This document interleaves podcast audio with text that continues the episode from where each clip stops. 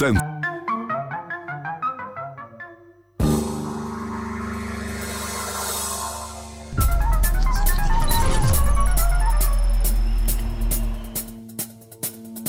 ora in onda Zoom, il drive time in mezzo ai fatti con Antonino Danna.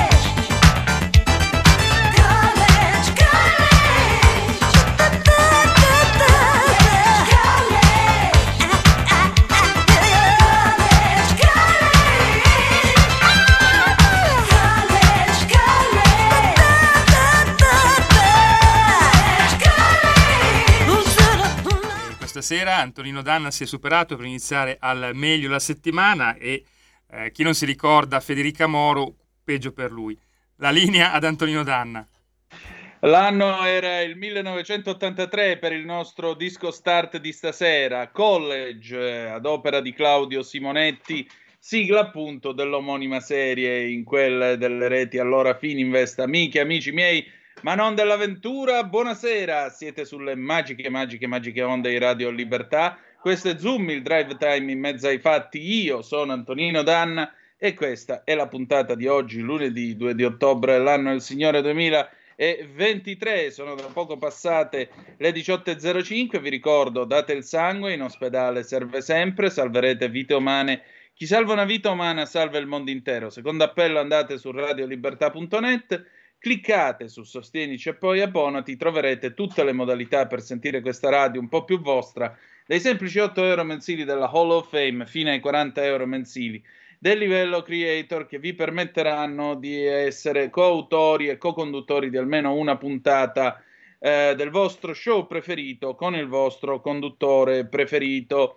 Eh, allora, io perché ho messo questo pezzo? Perché molto semplicemente eh, sabato scorso sono stato al collegio della Guastalla in quel di eh, Monza, una delle istituzioni private più antiche di cultura che ci siano non solo in Lombardia ma anche in Italia. È stato presentato eh, questo lavoro di recupero e di restauro, del, nonché digitalizzazione dell'archivio del Collegio della Guastalla, che contiene materiale dal 600, dal 5600 fino ai giorni nostri. Quindi c'è tutto un pezzo di storia eh, che rientra all'interno di Alessandro Manzoni, all'interno appunto delle opere manzoniane. Si pensi ai Promessi Sposi che eh, il nostro Giulio Cainarca ha letto da par suo, o anche la storia della colonna infame. Beh, diciamo che non mancano le curiosità e allora siamo andati a parlarne con Antonio Viscomi, che è il presidente della fondazione che si occupa di gestire il collegio. Il collegio, tra l'altro, è una, sto- è una scuola paritaria, quindi abbiamo parlato anche di scuola paritaria con lui. Vai Giulio Cesare, buon lavoro a te. E allora oggi siamo con l'avvocato Antonio Viscomini che è il presidente appunto della fondazione che si occupa del collegio della Guastalla. Avvocato, allora intanto oggi complimenti perché è una manifestazione veramente ben condotta e poi perché aggirandoci nel vizio della memoria, coltivando il vizio della memoria, oggi abbiamo raccontato un pezzo importante anche di storia d'Italia e se vogliamo di emancipazione femminile. Sì, buongiorno, non sono avvocato, sono sì. semplicemente dottore. Sì, diciamo che oggi per la nostra fondazione è stata una giornata importantissima, è stata una giornata in cui praticamente abbiamo dato evidenza al lavoro che è durato parecchi anni, è durato circa quattro anni, un lavoro che riguarda la storia milanese ma non solo, dalla 1500 in poi, una storia che riguarda, dicevo prima, non solo milanese, c'è una parte dell'archivio storico che è stato digitalizzato appunto in quattro anni, che riguarda le Vergini spagnole e quindi che riguarda un po' tutta Italia, riguarda Napoli, riguarda Palermo, riguarda Madrid, quindi addirittura a livello europeo. Quest'archivio, questa sezione di archivio è la più importante a livello europeo. Quindi merito anzitutto alla fondatrice della, di questa fondazione, la contessa Torelli di Guastalla, che nel 1500 si è dedicata, dopo varie vicissitudini familiari non positive, alla fine a operare diciamo, secondo i principi del cristianesimo, quindi ha, ha dato la possibilità alle ragazze della nobiltà milanese decaduta, per evitare che andassero sulla strada, a frequentare la scuola, appunto nel collegio della Guastalla, creando loro la prospettiva di un futuro e di un'emancipazione che, diverse, che senza la contessa non avrebbero avuto. La contessa sostanzialmente nel 1500 non si sapeva cosa fosse l'emancipazione femminile, lei l'ha attuata perché è stata veramente una donna i cui principi e le cui attività sono ancora attuali, quindi la protezione per le donne, la protezione per le ragazze, garantire un percorso formativo e professionale, oggi più che mai attuale. Presidente, oggi 38 classi, diceva il rettore, tra l'altro primo rettore uomo dopo secoli, direttrici donne. Ecco, eh, essere una scuola paritaria nell'Italia del 2023, che difficoltà ci sono? Quali sono le sfide più che altro? Allora, le sfide io ritengo, io sono il presidente della Fondazione Guastalla che è proprietario diciamo, della location che opera, quindi della villa che ospita uh, la scuola. Diciamo che il Collegio della Guastalla anzitutto è la scuola più antica d'Italia, una delle più antiche a livello europeo, infatti è stato creato nel 1537, quindi antichissimo. Eh, la scuola paritaria oggi credo che abbia dei problemi ovviamente di finanziamenti perché non è semplice gestire un'attività di livello senza finanziamenti, anche perché le rette scolastiche che si pagano oggi con la difficoltà che c'è non sono sempre alla portata di tutti, quindi molti genitori che vorrebbero mandare i figli anche a questo collegio magari per difficoltà economiche non riescono a mandarli e quindi ripiegano su altre soluzioni.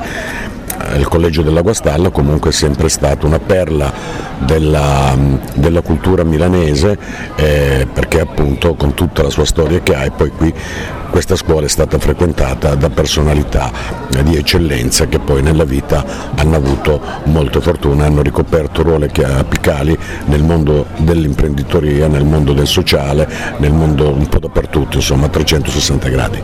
Che cosa c'è nel futuro della sua istituzione dopo questa digitalizzazione dell'archivio che ancora comunque non è compiuta ma che ha anche significato uno sforzo tecnologico ed economico importante? Allora, nel futuro della fondazione eh, abbiamo anzitutto quello di noi mh, mm, dobbiamo valorizzare principalmente il nostro patrimonio immobiliare perché è il patrimonio che ci permette di eh, sostenere finanziariamente la fondazione perché come puoi immaginare se non c'è la finanza nessuna attività può stare in piedi poi però non trascuriamo anche eh, diciamo, la valorizzazione del patrimonio artistico che abbiamo. Oggi è stato un esempio, abbiamo fatto un investimento importante per la digitalizzazione di questo archivio, tenga conto che sono state digitalizzate qualcosa come 60.000 facciate in questi, in questi anni e quindi proseguire sempre nella valorizzazione del patrimonio artistico ovviamente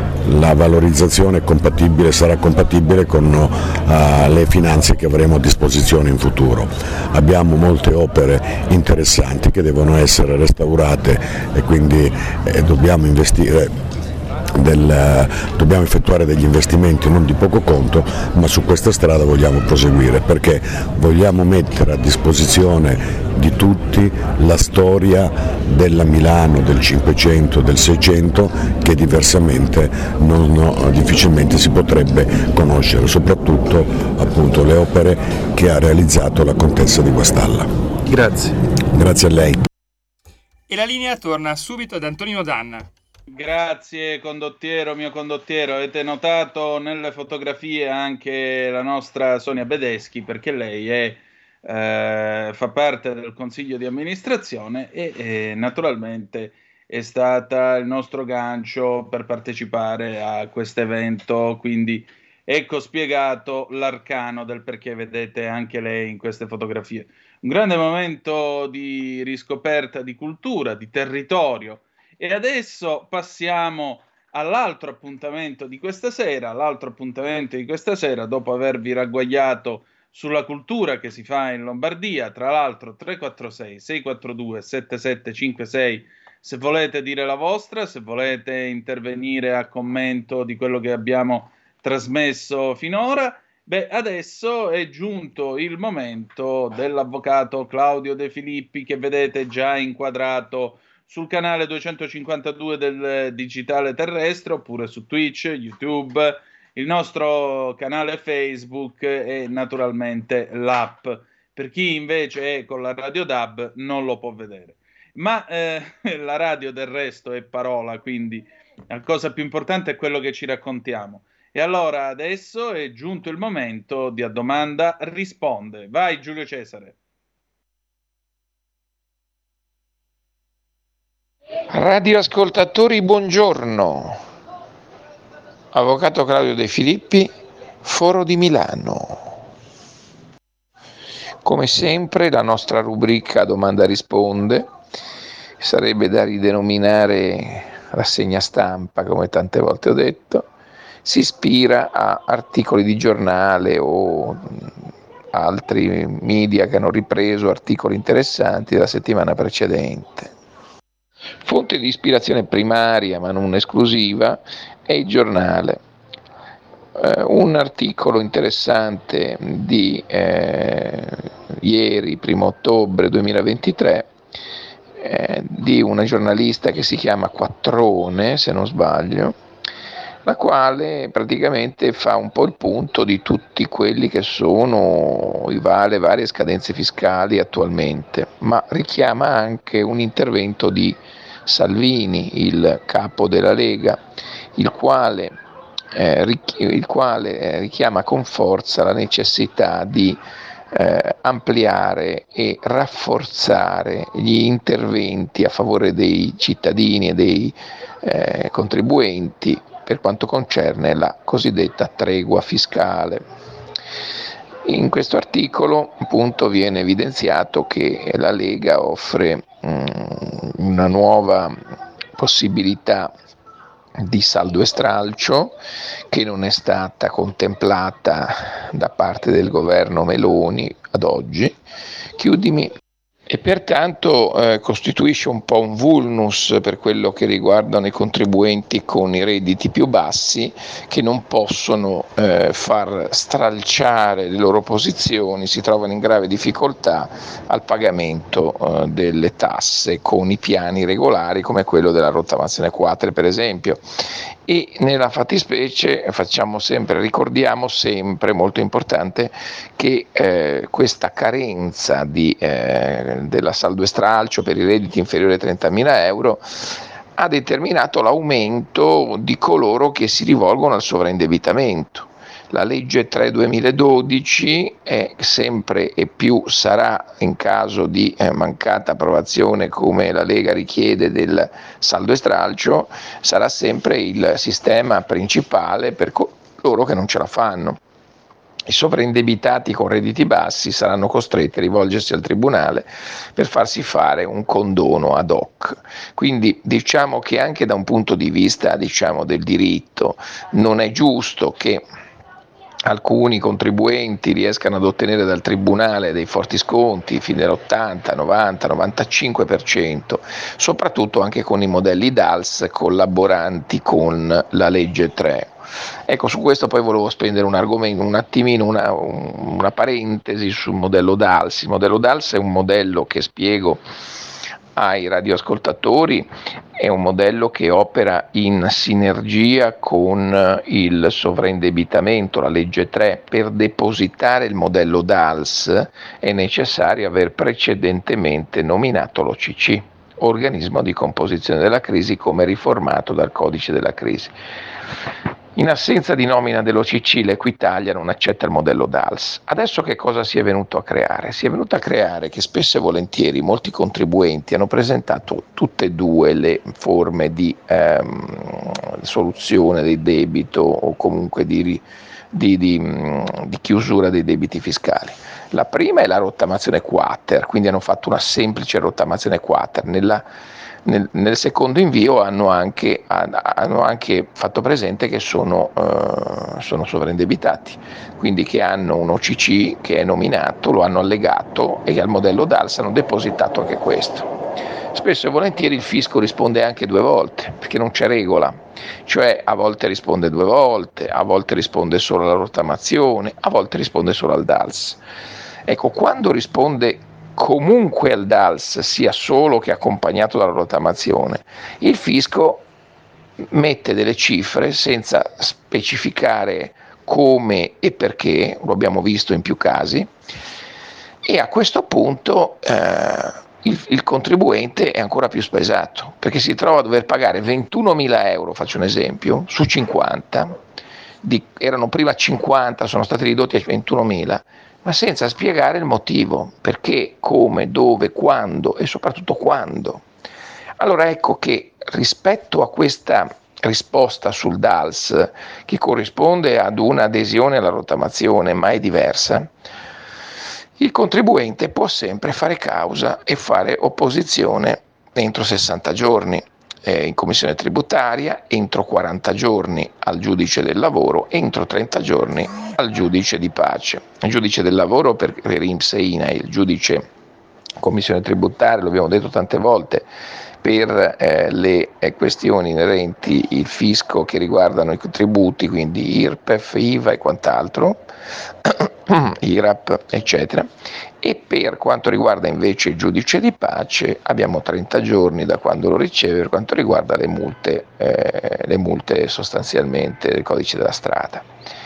Quindi fondamentalmente c'è sempre un rimedio, c'è un rimedio da fare quando il contribuente eh, non, al contribuente non vengono accolti integralmente tutte le ragioni, cioè tipo il condono, l'abbiamo già detto, non viene applicato, alcune cartelle del condono non vengono cancellate, alcune cartelle prescritte non vengono cancellate e allora ecco che la panoramica, l'avevamo già detto, lo ripetiamo volentieri perché è stato richiesto da uh, radioascoltatori che hanno chiamato e hanno riferito ma che cos'è questo SL1, qual è la differenza fra l'SL1 e il DALS? Sono due moduli diversi.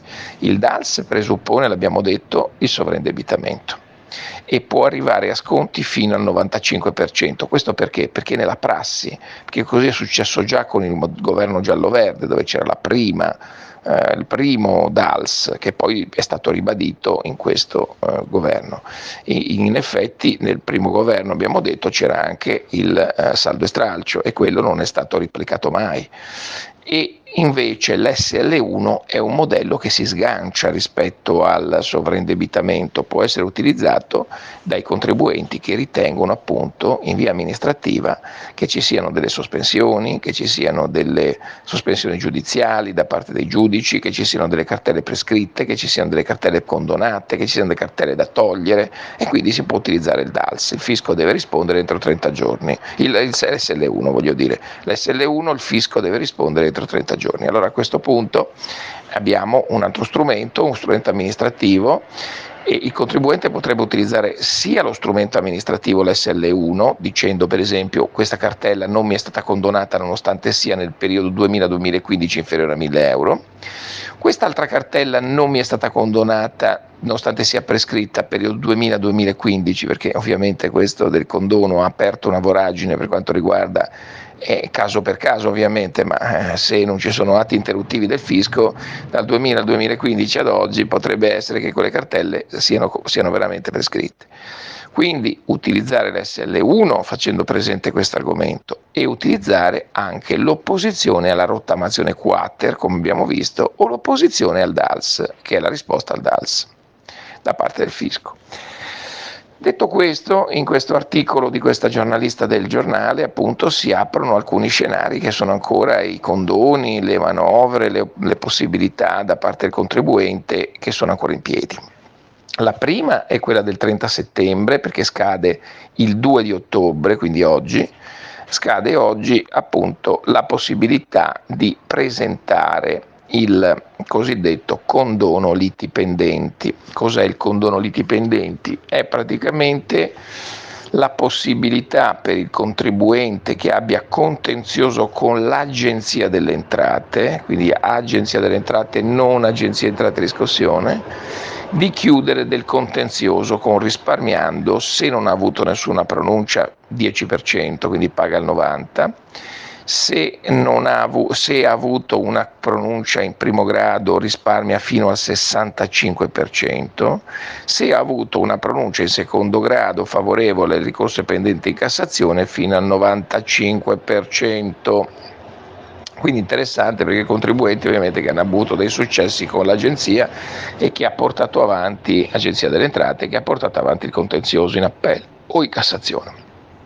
Questo scade il 30 di settembre eh, c'è tutta una, mm, una, questione sui conteggi, per esempio, degli interessi. Sembrerebbe, mm, devo beneficiare del dubbio perché ovviamente lo ricordo tutta a memoria perfettamente, ma sembrerebbe che le rate arrivino da 20 a 51 che gli interessi debbano essere considerati, calcolati automaticamente dal contribuente, il quale può addirittura pagare a rate, quindi pagare a rate il primo pagamento 2 ottobre e eh, senza il pagamento ovviamente il condono non si eh, radica e, non, si, e non, ha, non produce beneficio.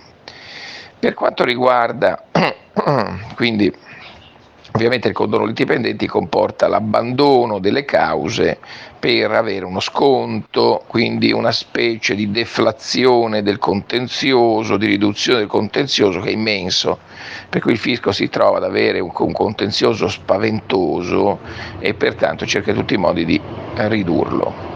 Altra questione affrontata dalla giornalista del giornale appunto è quella del, mh, oltre che il condono litipendenti, il 31 di ottobre c'è un'altra scadenza che è forse meno nota al pubblico ed è il condono degli aspetti formali della dichiarazione.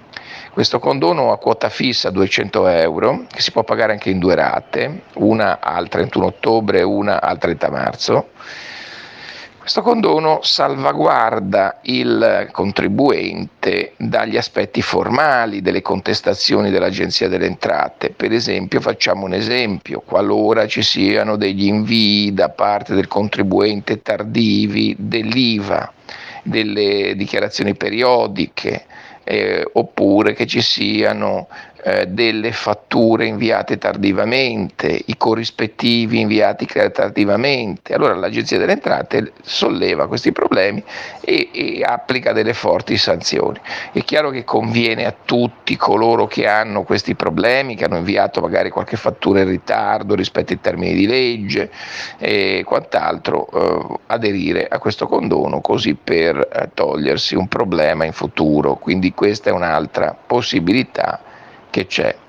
Um, ovviamente, detto questo, ricordiamo sempre che la, mm, la, il periodo per la rottamazione quater, cioè il 30 di giugno, è scaduto, ma coloro che risiedono in comuni alluvionati hanno diritto fino al 30 di settembre, quindi oggi, 2 di ottobre, diventa l'ultimo giorno perché il 30 di settembre era sabato, per presentare ancora la rottamazione quater.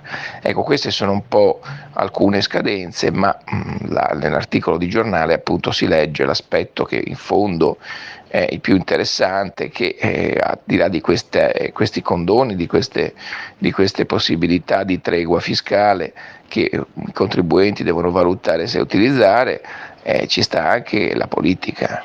La politica sta pensando ovviamente a nuove soluzioni e noi ovviamente non potevamo ancora oggi, ancora oggi, ancora di più oggi, sottolineare il fatto che avere due rate così pesanti il 31 di ottobre e il 30 di novembre, pur essendo stata rinviata la rata del 31 di ottobre dal 31 di luglio, lo ricordiamo sempre, sinceramente è veramente difficile per i contribuenti poter adempiere a queste forti rate così ravvicinate e pertanto l'invito alla politica, in particolare alla Lega che con anche Forza Italia recentemente ha espresso ma, ha espresso diciamo, intendimenti in questo senso, ma la Lega in particolar modo è più sensibile diciamo così, al tema tasse in assoluto, quindi ci rivolgiamo dalla radio della Lega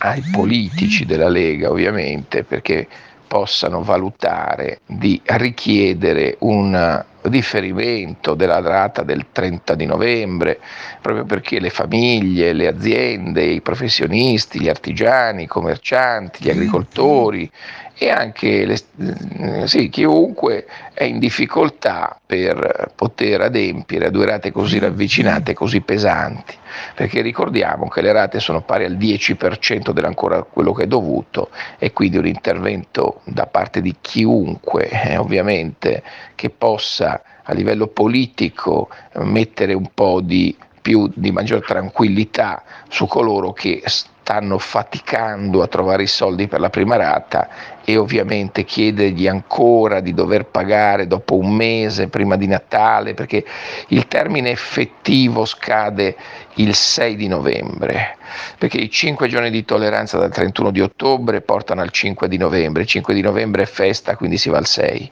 6 di novembre scade il pagamento del 31 di ottobre la rata della rottamazione scade il 6 di novembre, la rata del 30 di novembre scade il 5-6 di dicembre, prima di, di, prima di, di Natale, cioè diciamo che la rata mh, sicuramente eh, nove, del 30 di novembre eh, sarebbe opportuno, opportuno prevedere un differimento per eh, salvare tutti coloro che vogliono pagare e sono la stragrande maggioranza, ma non riescono e quindi a volte eh, purtroppo queste rate così impellenti e pesanti, perché poi lo ricordiamo sempre, sarebbe opportuno ridurre, se la rata invece che il 10% del totale fosse il 5%, se la lunghezza della rottamazione invece di 6 anni fosse di 10,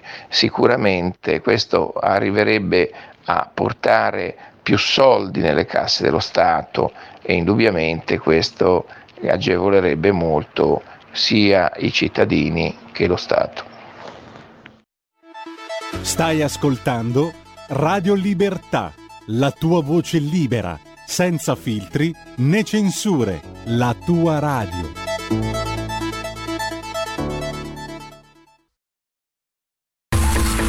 Ehi tu, non trovi più il segnale di Radio Libertà sulla tua radio DAB? Non disperarti, risintonizza. Sì, ma come? È facile, tasto menu, poi scegli il tasto corrispondente alla ricerca automatica dei canali, attendi qualche minuto e tutte le stazioni DAB della tua zona saranno disponibili.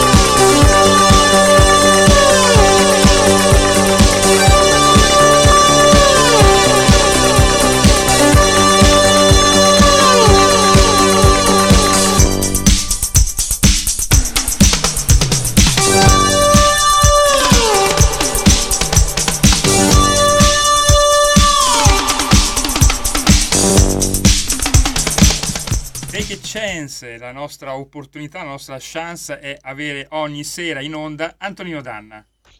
Grazie condottiero mio condottiero, i 200 euro sono sotto il lavandino in bagno, poi te li porto domani sera direttamente in studio.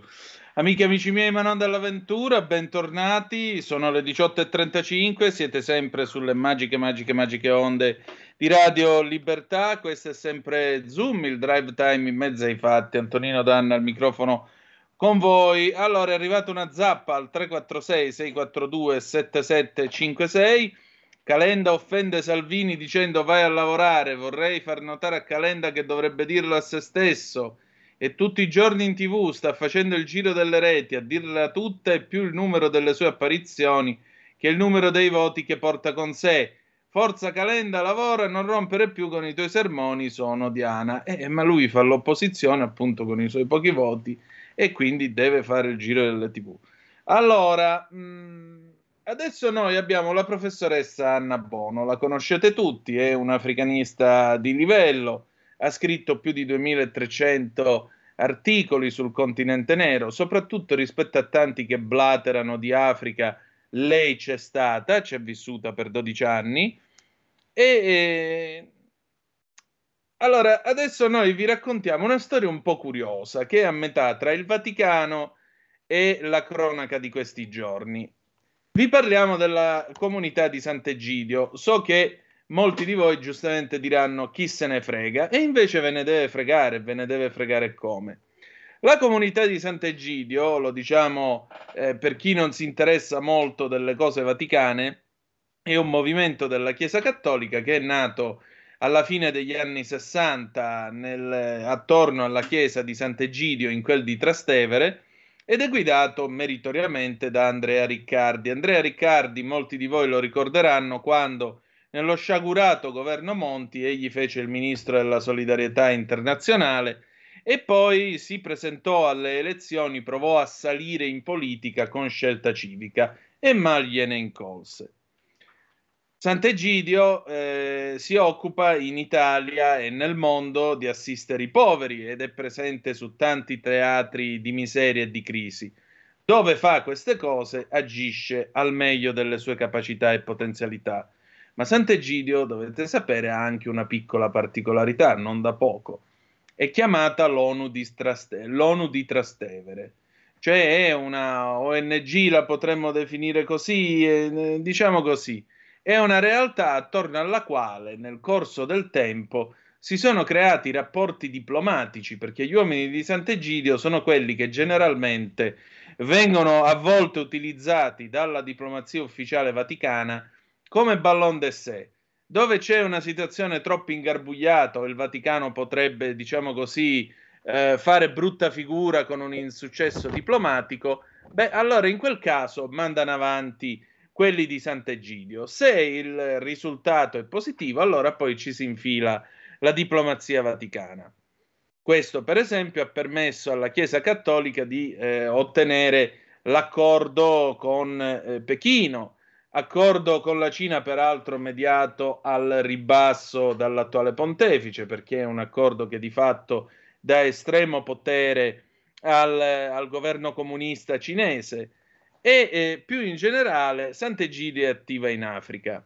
Direte voi, e questo che cosa vuol dire? Vuol dire, signore e signori, che la Germania non ha dato soltanto i soldi alle sue ONG, ma li ha dati anche a Sant'Egidio. Il che, se permettete, come osserva la professoressa Bono e come credo osserverete molti di voi, non è un gesto carino, diciamo così, o istituzionalmente corretto nei confronti del governo italiano, perché fino a che tu ti finanzi le tue ONG che battono la tua bandiera sulle loro navi per fare accoglienza, posso anche capirlo, ma che tu vada a dare i soldi a un movimento che comunque è a metà tra fede, religione, assistenza e politica, perché vi ricordo appunto che Sant'Egidio ha avuto comunque una sua, diciamo così, passerella in politica al tempo di Monti, beh, allora qui le cose si complicano. E allora nei giorni scorsi ne ha scritto la professoressa Bono che ora è al telefono con noi. Buonasera professoressa. Buonasera a voi, eccomi. Ho riassunto bene il concetto, ho detto un cumulo di fesserie, dica lei. no, l'ha riassunto benissimo e vorrei incominciare dicendo, ricordando questa eh, eh, sua definizione, no sua, eh, questa definizione di, della comunità di San Degidio come l'ONU di Trastevere. E eh, devo dire che di questi tempi con eh, tante critiche che le Nazioni Unite hanno meritato, non è neanche un punto d'onore, un, un, qualcosa di, cu- di, cui vantarsi, ma magari eh, ne parliamo un'altra volta. No, va detto sì, che Sant'Egidio com- comunque è un po' più efficiente dell'ONU.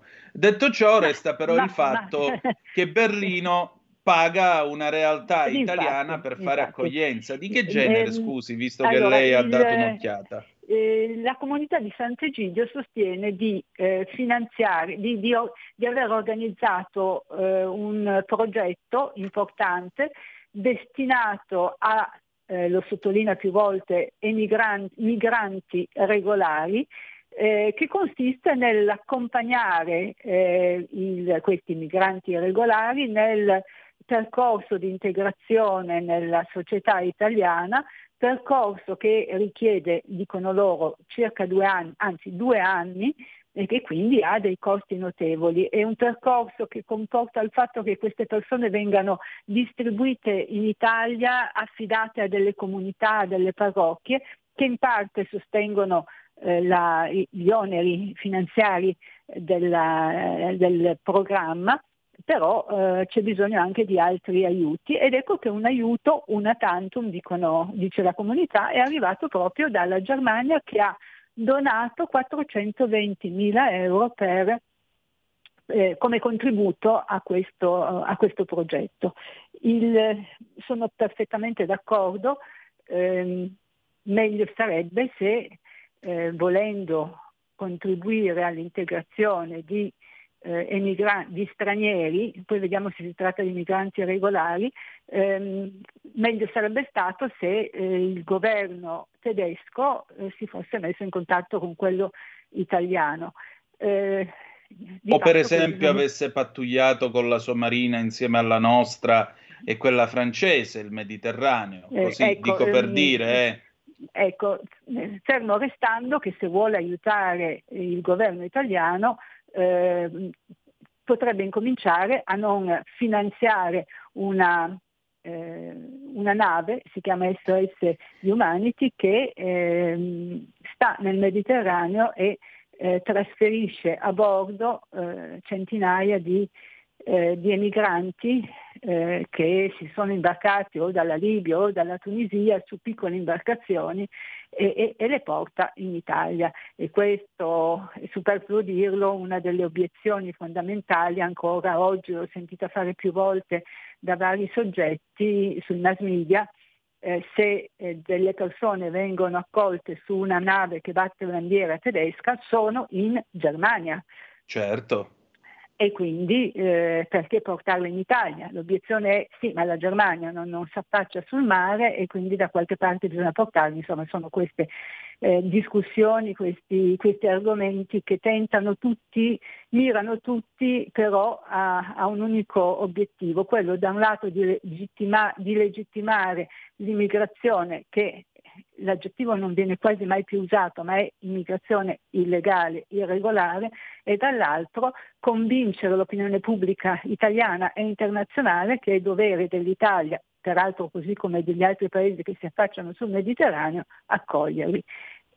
Dopodiché l'altro, l'altro passo, l'altro argomento eh, di cui si dibatte, va bene accoglierli, ma eh, potrebbero essere in transito eh, e poi eh, raggiungere la Germania, non se ne parla.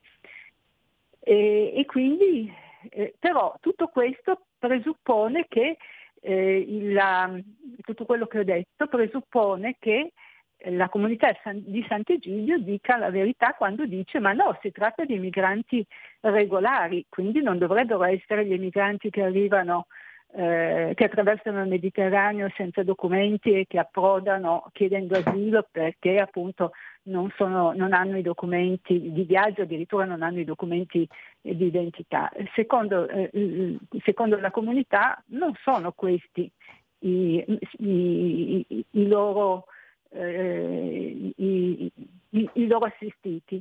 Il programma, ribadiscono, ed è importante dirlo perché è, è lì uno dei punti critici, è, eh, si tratta di emigranti regolari. Come sia possibile che dei migranti regolari abbiano bisogno di due anni di integrazione, abbiano bisogno di essere accompagnati in un, in un, percorso di integrazione sia dal punto di vista culturale, prima di tutto apprendendo la lingua italiana e poi, eh, eh, eh, e, e poi aiutati, ripeto, sia dal punto di vista culturale, quindi di assimilazione, ma soprattutto e, prim- e prima di tutto aiutati a, a imparare una, un mestiere, un'attività che permetta loro poi di eh, trovare un'occupazione e diventare indipendenti. Perché dico questo? Perché eh, per quel che ne sappiamo gli emigranti regolari non hanno queste caratteristiche. Gli, emigranti, parliamo di emigranti non comunitari che arrivano in Italia regolarmente, arrivano perché hanno già un contratto di lavoro e incominciano a lavorare subito. Sono le persone che rientrano nei cosiddetti flussi ehm, che... I decreti flussi che il governo fa regolarmente esatto, ogni anno. Esatto, esatto, e che stabiliscono qua, ogni, ogni, anno, eh, a volte hanno avuto cadenza biena, eh, di due anni, stabiliscono quante persone possono entrare per svolgere quali attività, lavori, lavori eh, stagionali, lavori permanenti, in quali settori produttivi, come è giusto che sia, perché è chiaro che un paese eh, se sollecita, se ha bisogno di manodopera straniera per integrare quella italiana, eh, deve anche stabilire sia le quote sia le caratteristiche di questa, eh, di questa manodopera. E tra l'altro nell'ultimo decreto un, una novità che è stata introdotta insieme ad altre e che però prima i datori di lavoro, prima di eh, avviare la procedura, il protocollo per far arrivare dei, eh, degli stranieri in Italia devono accertarsi che, eh, esist- che, non esistano in Italia persone in grado di svolgere le attività eh, lavorative di cui loro hanno bisogno e anche questo mi sembra una, una, una saggia e logica eh, precauzione. Certo, aggiungerei anche un'altra cosa per riassumere quello che ci siamo detti finora. Nella sostanza, la Germania ha pagato Sant'Egidio per aiutare i migranti. A casa nostra però. Rendetevi conto, questo è il succo di quello che ci stiamo sì, dicendo, sì, cioè la Germania li aiuta, ma a casa nostra, purché non arrivino in Germania, purché i dublinanti, eccetera, eccetera, eccetera, perché vi ricordo che eh, secondo le regole attualmente in vigore il gioco funziona che il primo che riceve eh, i vari migranti è costretto a tenerseli e poi deve sperare nelle ripartizioni pro quota v- su base volontaria degli altri stati europei. Solidarietà che a me sembra più carità pelosa, visto e, e, e visto e eh, diciamo così, tenuto conto del fatto che Sant'Egidio invece prende dei soldi dal governo tedesco per formarli in Italia ed evidentemente avviarli al lavoro in Italia, non certo in Germania. Mm. Un gesto che, ripeto, è un gesto di una delicatezza e cortesia tra le nazioni eh, semplicemente nauseabondo, non per Sant'Egidio, perché per carità, Sant'Egidio alla fine gli hanno dato i soldi e loro ritengono di fare qualcosa nella quale, diciamo così, operano nel giusto secondo i loro valori dal loro punto di vista è tutto a posto. Dal punto di vista però di noi altri che guardiamo da fuori e guardiamo a questa Europa che dovrebbe, dove dovremmo essere tutti quanti fratelli, mi pare che c'è tra i fratelli qualche fratello la cui mamma probabilmente ha qualche problema di moralità. Tutto qui. Sì, Scusi eh, se mi permetto, eh. No, no, no, giustissimo. Voglio aggiungere che tutto questo, lei ha, detto eh, cose giuste, ma facciamo una precisazione. Tutto questo vale non per gli emigranti, ma per chi chiede asilo.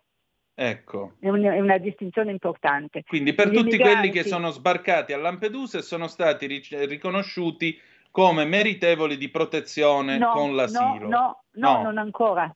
No, tutte le persone che sbarcando senza documenti in maniera illegale eh, in Italia, così come in, Fra- così come in Spagna o in Grecia, eh, proprio perché eh, eh essendo irregolari ille- entrati illegalmente dovrebbero essere fermati alla frontiera e rispediti a casa, eh, proprio per questo, per evitare che questo accada, si dichiarano profughi, si dichiarano rifugiati in fuga da guerre, persecuzione, eh, eh, pericoli estremi e chiedono asilo. Esatto. L'asilo va chiesto, allora l'asilo eh, mm, viene chiesto in, nel, nel, primo paese eh, europeo in cui mettono piede, se arrivano dal Mediterraneo, eh, Spagna, Italia, e, e, e, Grecia, se arrivano invece da est via terra saranno i paesi eh, che, che, che, che, fanno parte della frontiera orientale del, dell'Europa, in tutti i casi l'asilo va chiesto nel primo paese. Il, il, il meccanismo di cui eh, lei stava parlando dovrebbe riguarda i richiedenti asilo e dovrebbe eh, sulla carta permettere di ridistribuire in altri paesi che non essendo di frontiera, parlo dell'Unione Europea, non sono i paesi in cui mettono piede gli, gli, gli, gli emigranti irregolari, eh, cosa che però non succede e da dieci anni che si discute di questo, ci sono stati una serie di, di, vertici, quelli più conosciuti sono quelli di Dublino, uno risolutivo qualche anno fa dove sembrava sarebbe stato quello di Malta, in realtà eh, chi arriva in Italia, chi arriva in Spagna, chi arriva in Grecia, lì rimane. Salvo ecco. poche centinaia di persone che non risolvono la questione. Appunto. Aggiungerei anche un'altra cosa. Tra i richiedenti asilo c'è anche il curioso caso che è, stato, che è venuto alla ribalta in questi giorni sui giornali e di cui avete sentito più volte parlare nella rassegna stampa condotta da Giulio Cainarca. Eh, il caso di questo signore che peraltro era già stato espulso eh, un paio di volte dal nostro paese, il quale alla giudice di Catania nel fare ricorso contro l'accompagnamento alla frontiera e l'espulsione ha detto no perché se io torno in Algeria quelli che mi hanno prestato Nigeria. i soldi, gli usurai, eh, mi beccano e mi levano la pelle e ne fanno ah. un tamburo. Capito, ecco. Sì. C'è anche una citazione letteraria in tutto questo, lo segnaliamo per chi dovesse vedere eh, o valutare casi simili. Eh, quelli che avevano scelto di partire, emigrare, scappare col proposito segretamente di fregare l'usuraio, sono tra i protagonisti del racconto Il lungo viaggio di Leonardo Sciascia, che è nella raccolta Il mare color del vino. Io quando ho letto questa cosa, onestamente ho pensato al libro di Leonardo Sciascia. Tra l'altro, come finisce il racconto? Che questi qui che hanno pagato lo scafista, il signor Melfa, perché li possa portare nel giro di 12 giorni dalla Sicilia a New York, scoprono che dopo 12 giorni sotto coperta questa, a bordo di questo barcone sono sbarcati 50 km più a sud a Santa Croce Camerina in provincia di eh, Siracusa. Per cui io starei molto attento a, a, dire certe cose, a dichiarare certe cose. Poi, per carità, non, ho, non, non entro nel merito della questione.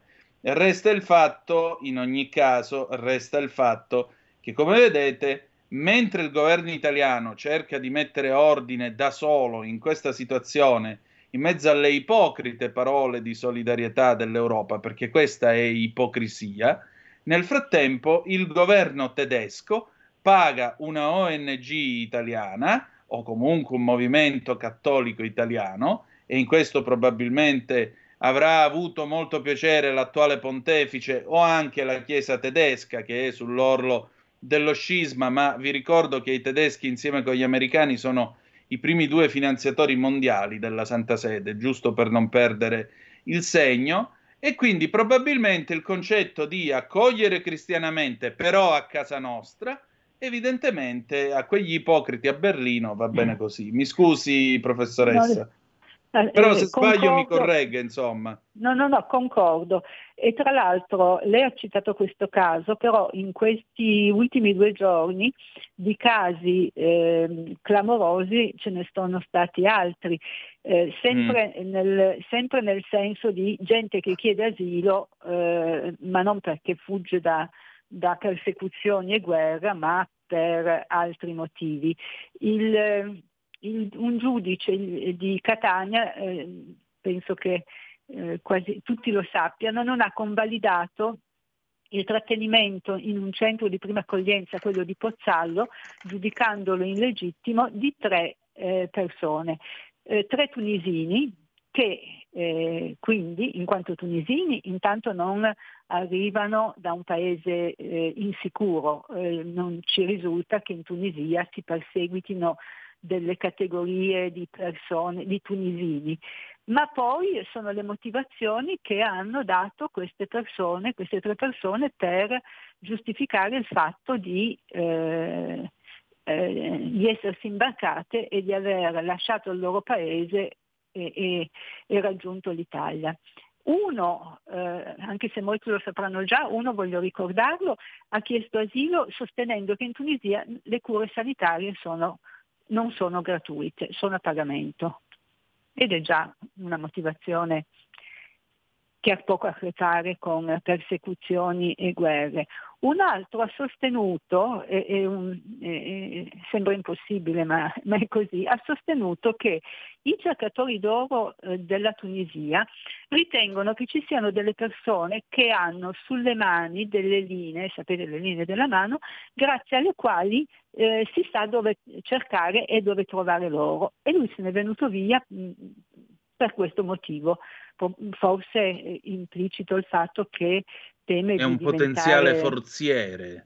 Eh, ecco, infatti teme di essere preda di questi cercatori d'oro. Il terzo, che aveva già sì. cercato una volta di venire in Italia, ecco questo, aveva cercato già una volta di venire in Italia, non c'è riuscito, quella volta viaggiava con la sua fidanzata che purtroppo, poverina, è morta. Eh, nel, nel, nel, tentativo di arrivare. E perché eh, è arrivato in Italia questa volta perché i genitori della sua fidanzata lo vogliono uccidere, lo considerano responsabile della morte della figlia e l'hanno, eh, l'hanno minacciato di morte.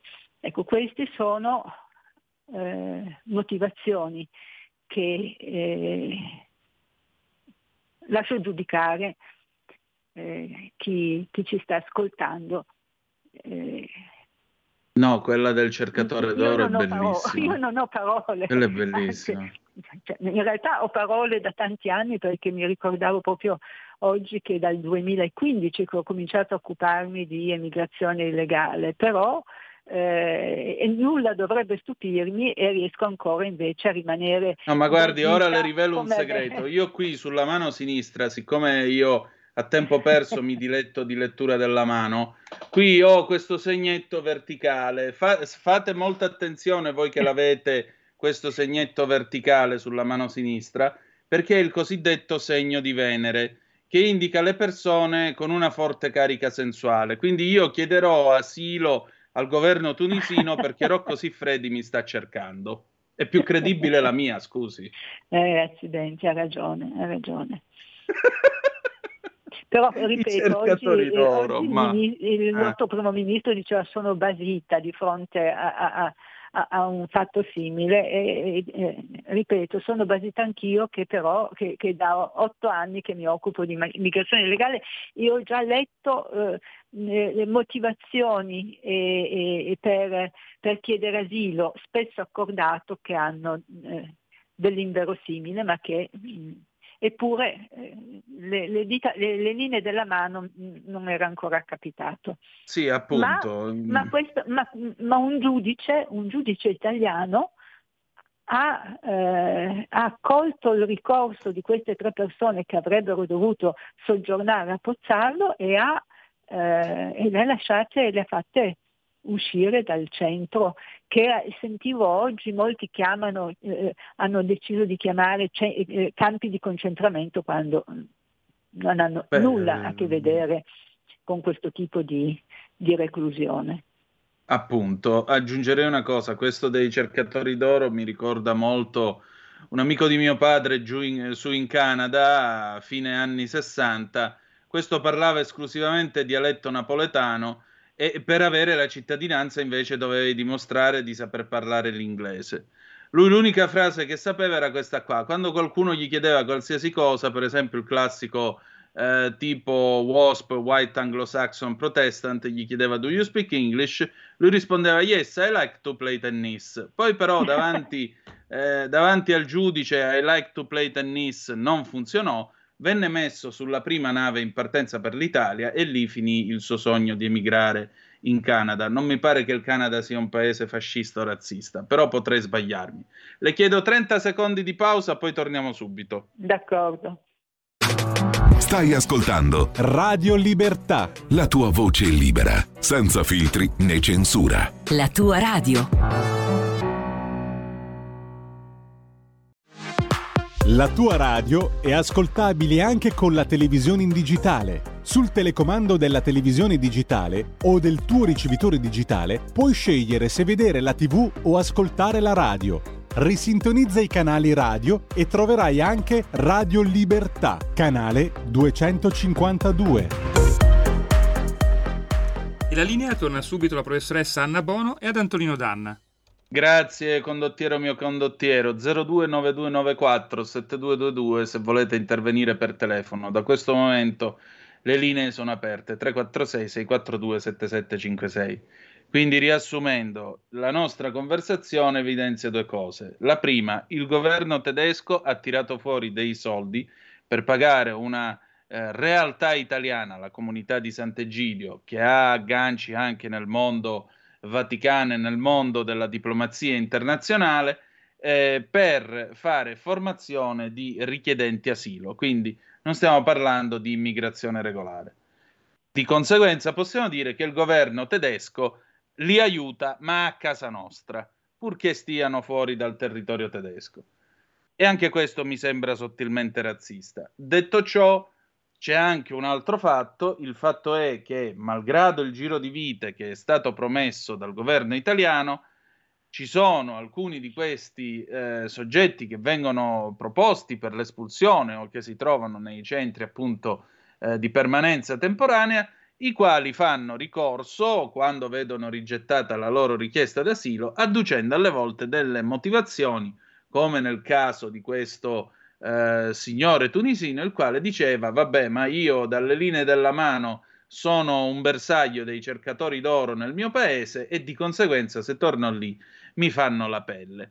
Oppure è il caso di chi è arrivato in Italia per la seconda volta, nella prima traversata è morta la sua fidanzata e dice se torno a Tunisi i suoceri mi fanno la pelle. Questa è più credibile.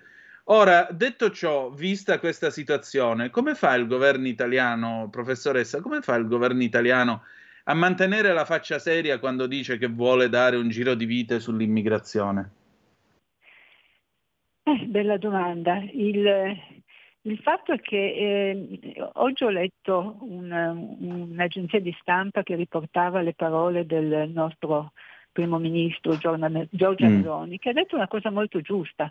Persino un pezzo di Italia, eh, cito testualmente, fa tutto il possibile per favorire l'immigrazione illegale e si riferiva appunto questa, al giudice di cui stiamo parlando di Catania, ma non soltanto, a tutte le persone che in un modo o nell'altro eh, legittimano, eh, sostengono eh, la legittimità del, degli ingressi illegali e il dovere assoluto dell'Italia di accogliere chiunque, sempre, qualunque sia il, si arriva a dire, beh comunque se una persona lascia il suo paese è perché lì non è contenta e quindi è giusto che se ne sia andato ed è giusto ed è doveroso dargli, dargli ospitalità, accoglienza e, e, e, e, tenerlo, e tenerlo, qui in Italia.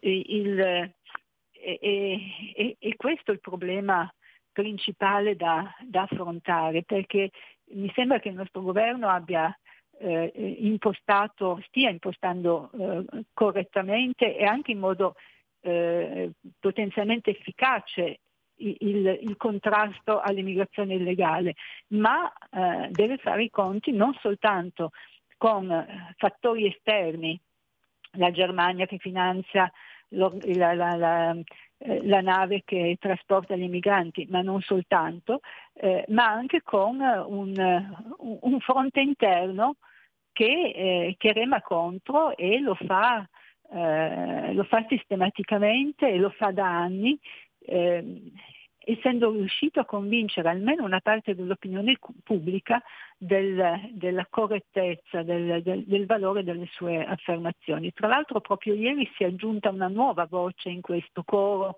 pro, pro migranti illegali eh, se, ed è quella di, eh, di Amato, mm. il quale è arrivato a dire che eh, il, è, è ingiusto che esista solo eh, lo status di rifugiato per chi scappa, per, eh, per, chi è perseguitato per motivi politici, ovvero per chi scappa da guerra o persecuzione. Bisogna dare lo status di rifugiato anche a chi scappa, a chi è perseguitato dalla fame, a chi scappa dalla fame e dalla carestia ed è arrivato a dire che l'Europa, non solo l'Italia, deve prendere in considerazione l'istituzione del eh, dello status di rifugiato economico, eh, il che vorrebbe dire che praticamente chiunque, ma proprio chiunque, ha, ha diritto di, di, chiedere asilo e, e, e, di ottenerlo. Io sono, mi dice, rimasta dice... basita, sia perché, eh, eh, no, mi, mi fermo qui, mi dica pure, mi dice una cosa, il Papa è andato a Marsiglia e ha detto che non c'è l'emergenza immigrazione. È vero oppure no? Visto che lei è una vita che si occupa di Africa, almeno lei me la dice la verità, c'è o no questa emergenza immigrazione? Ma di nuovo bisogna eh, capire di che immigrazione si parla, perché eh, un conto è l'immigrazione quella regolare, che è un, è un fenomeno eh, antichissimo e, e, e, di proporzioni enormi. Un conto è l'immigrazione eh, il, illegale che non è un'emergenza, è un fenomeno eh, che, non, eh, che, riguarda l'Europa e riguarda gli altri paesi eh, cosiddetti ricchi. Ehm, gli Stati Uniti, il Canada, l'Australia, la Nuova Zelanda e l'Europa. E, e non è un, lui ha anche detto che non, non, è un'invasione, no che non è un'invasione, è uno stillicidio di persone che arrivano e, eh, e non, non, si può più parlare di emergenza parlando di un fenomeno che dura da così tanto tempo e, e di queste proporzioni. Le emergenze sono eh, crisi eh, che esplodono e poi, eh, e poi, si risolvono. Qui parliamo di, di ormai di anni e anni e, e con dei, degli alti e bassi, con delle punte più, più, più alte di, di arrivi e, e, e meno. E, quindi no che non è un'emergenza, è un, è un fenomeno e ripeto, un fenomeno che colpevolmente autorità politiche e morali legittimano. Ecco, Secondo me questo colpevolmente. È... Eh, quando, Questo è il punto. Ecco, quando personaggi come il segretario generale delle Nazioni Unite parla a favore o omette di condannare l'emigrazione illegale, quando autorità morali eh, fanno, altre, le, fanno, altrettanto, eh, c'è, da mettersi, c'è da mettersi le mani nei capelli perché per vuol dire che Vuol dire che è una visione ideologica e non eh, pratica sì, della però, situazione. Però è una responsabilità politica, ma anche una gravissima responsabilità morale, perché teniamo presente che nel brevissimo periodo molta, eh, molte persone si avvantaggiano di questo fenomeno. Prima di tutto le organizzazioni criminali che organizzano, che gestiscono i viaggi clandestini. Poi tutti tutte le persone impiegate nel, nel, sistema di accoglienza, quello italiano, ma quello anche di altri paesi e parliamo di eh, decine di migliaia di persone.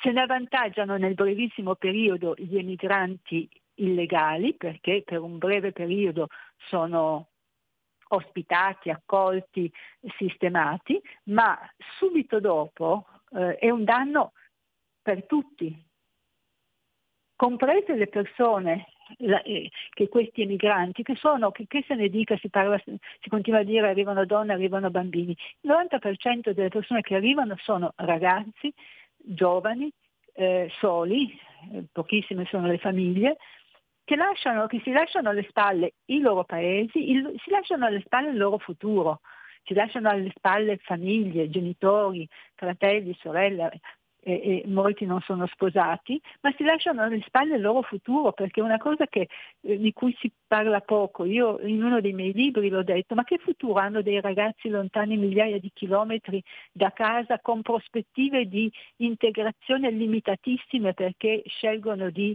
emigrare in un continente, l'Europa, in un paese, eh, l'Italia in particolare, che ha pochissimo da offrire. Eh, eh, non in termini di, di occupazione. E, e, che quindi eh, mi immagino dopo eh, 5, 10, 15 anni, magari ancora soli, magari ancora eh, incapaci di formarsi una famiglia perché eh, non hanno, eh, non, hanno, i mezzi per, per tornare al paese e chiedere in moglie eh, una ragazza, ripeto, lontani da casa, eh, più o meno eh, ancora dipendenti dalla, dagli aiuti, dall'assistenza pubblica e privata o finiti eh, in, in, nel, nella clandestinità. E quindi, e quindi, questa parola accoglienza in questi termini è una parola che, eh, che nasconde un, un, un una prospettiva che per me è, è, è, tragica. Sono ragazzi di 18, 25, 35 anni che invecchiano anche loro e che tra, ripeto, 5, 10, 15 anni eh, mi domando che fine, che fine faranno. Forse loro non se lo domandano perché appunto sono giovani e da giovani non si pensa molto, ma dovrebbe essere una delle domande che si pone chi eh, con tanta eh, determinazione e con tanto entusiasmo parla di accoglienza. Ecco, professoressa, c'è una telefonata. Pronto? Chi è là? Buonasera, dottor Danna. Buonasera, sì. mia cara. Ecco, sono Rosa da Monza e ben saluto trovata. la signora professoressa Anna Bono, che la conosco, la sento dalla voce, eccetera, eccetera. Dieci anni fa, circa undici, vi ricordate che la Turchia voleva entrare in Europa? Bene, ero al gazebo a raccogliere le firme contro la Turchia in Europa. È passata la turca, mi ha chiesto, non lo sapevo chi fosse, eh? è passata una signora, voleva sapere che firme si raccoglievano. Ho detto non vogliamo che la Turchia entri in Europa. Risposta, due punti, italiana di merda, scusate la frase. Ora, vi ricordate, anche giorni fa Erdogan ha detto che con le vostre leggi vi invaderemo e con le nostre leggi vi domineremo. Ragazzi, io non sto tranquilla, alla mia età di 85 anni, queste cose le so da anni, allora mi fa paura per i nostri figli. Grazie, buonasera a tutti. Vabbè, alla paura eh. bisogna reagire, non è che uno può dire vabbè, ho 85 anni e ho paura. Sì, benissimo, anche ammettere di avere paura è un atto di coraggio, però detto ciò, alla paura si risponde. O mi eh, sbaglio? Però, eh, eh però, questa signora dice una cosa importante, cioè certo. eh, anche questa molto molto sotto, sottaciuta, cioè arrivano in Italia molte persone che per vari motivi troppo lungo elencarli, eh, sono, entrano eh, ostili, entrano eh, con un atteggiamento eh, ostile, risentito, eh, e, e, qui c'entrano le, le, eh, le, le, le campagne che da, da, da, tanto tempo, da anni oramai, cercano di dimostrare che eh, l'Occidente è ricco, è ricco perché sfrutta il resto del mondo, l'Occidente è responsabile di, tutte, eh, di tutti i mali di, di questo pianeta. L'ultimo eh, in ordine di, di, di, tempo, non di gravità, i, i danni ambientali. E quindi n- non, hanno, non, arrivano fiduciosi, non arrivano ansiosi di, eh, di, in, di vivere eh, con persone straniere ma eh, in cui, eh, che non vedono l'ora di conoscere. No, vengono per punirci e sottomettere. E quindi anche questo è un, pro- è un, grosso problema. E di nuovo c'è un fronte interno, io l'ho sperimentato anche eh, nel periodo in cui sono stata amministratore in una piccola città, anche qui c'è un fronte interno che alimenta questa diffidenza. Eh, e, e c'è una quantità di attività eh, ufficialmente svolta fin di bene, ma tutte volte a dire che l'Italia è piena di persone razziste, piena di persone eh, che, che, di Tutti cui bisogna... fascisti, immagino. Eh, di cui bisogna diffidare. Io ricordo eh, commissionata a una scuola una, una serie, commissionata a una scuola una serie di eh, disegni eh, a tema. Il tema era eh, gli immigrati in Italia e tutti questi disegni, tutti, non, nessuno escluso, eh, mostravano in qualche modo, eh, eh, con una varietà di, data la fantasia di questi ragazzi, mostravano un bianco un papà, una donna, un bambino, eh, che eh, trattava male, mortificava e, e, e teneva a distanza un, un, un, africano o comunque uno straniero. E questo non, non se già eh, c'è gente che arriva, diciamo così, bellicosa, figuriamoci eh, un clima, un, che clima si crea quando, eh, quando, si alimenta ulteriormente eh, eh, la diffidenza, l'ostilità con queste campagne eh, che, che, sono numerosissime nelle scuole, nel, organizzate da, eh, da cooperative, da, da, con, da, consulte stranieri e, e, e, via dicendo. E anche questo è un problema, eh, non anche questo è un problema, in un certo senso è il, il, il problema più grave Professoressa, senta, possiamo chiudere almeno con una nota di speranza? C'è una nota di speranza in tutto questo? Può funzionare questo giro di vita del governo? Possiamo sì. cominciare a ragionare sì. di integrazione in maniera seria e non in mm. propaganda politica in questo benedetto paese? Soprattutto agli amici di Berlino, che cosa gli dobbiamo dire? Agli amici di Berlino, ma a, a, a, chiunque. L'integrazione significa prima di tutto trovare un lavoro, essere autonomi e indipendenti. È, è il primo passo. Senza questo no, no, no, l'integrazione è questo. Poi c'è l'assimilazione, la condivisione di valori, la, la, la, la capacità di, di convivere anche accettando certe differenze, se non sono differenze eh, fondamentali, radicali. Mm, però eh, la, la, il, motivo di speranza, il motivo di speranza secondo me c'è, se non ci si illude però, perché è, è una cosa che personalmente mi preoccupa molto, se non ci si illude di, di, di, di poter contare eh, sul, su altri o perlomeno su certi, eh, su certi altri. Perché, e il caso della Germania ce l'ho, eh, emblematico, ce, ce lo dimostra, esatto. ma questo vale anche con i tentativi che si faranno di lavorare con alcuni paesi africani, perché lavorare con i, paesi, con i governi africani è estremamente difficile.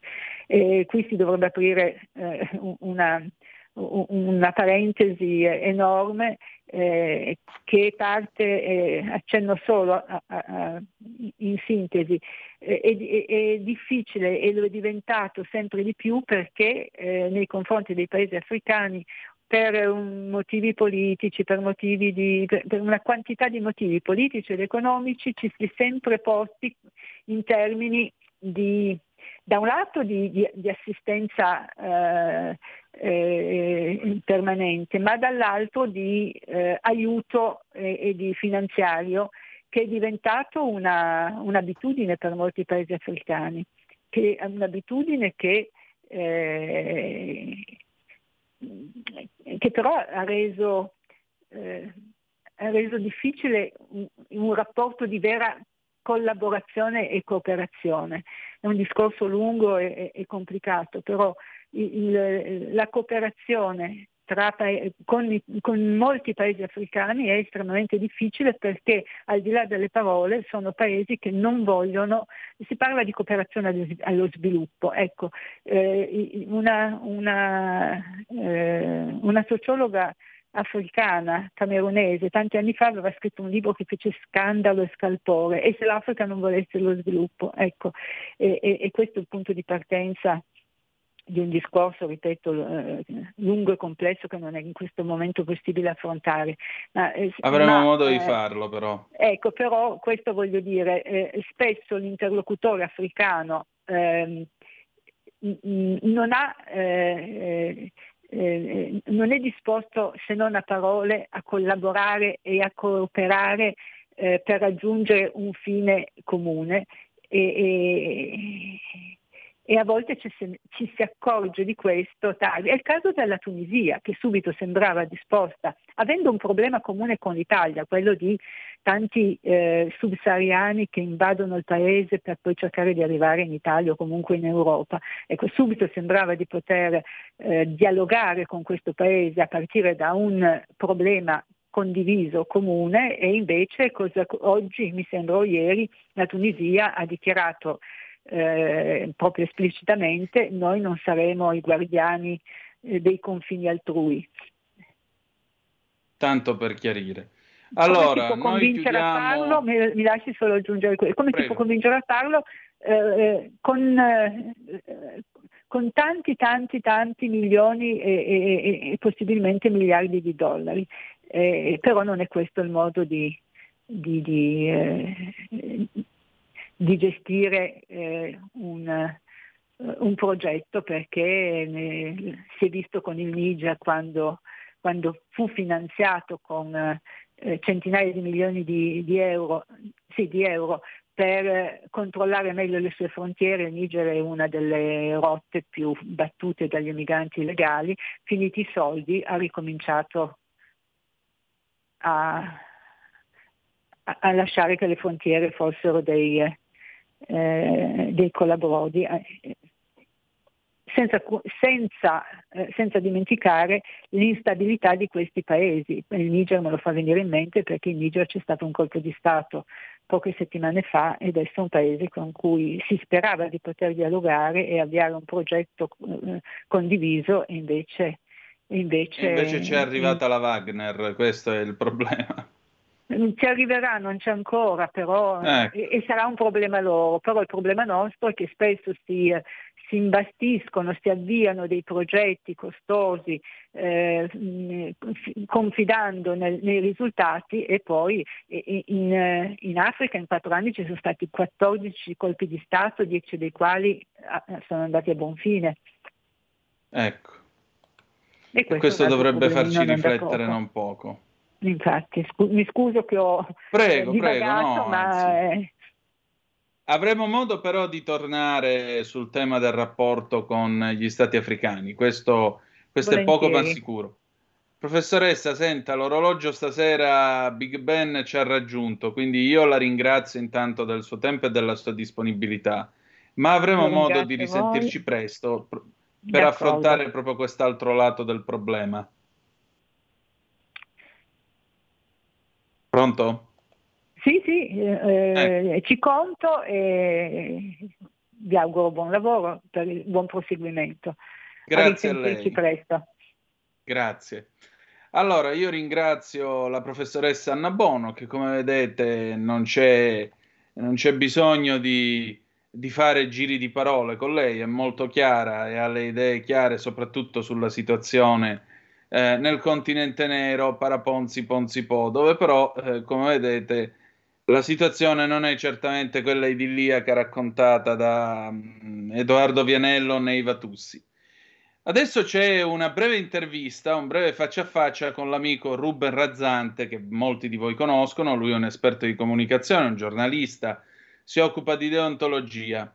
Bene, lui è stato l'unico a scrivere sulla nuova bussola quotidiana qualche giorno fa un pezzo nel quale commentava la rivelazione più incredibile che è avvenuta dopo la morte del presidente emerito della Repubblica Giorgio Napolitano.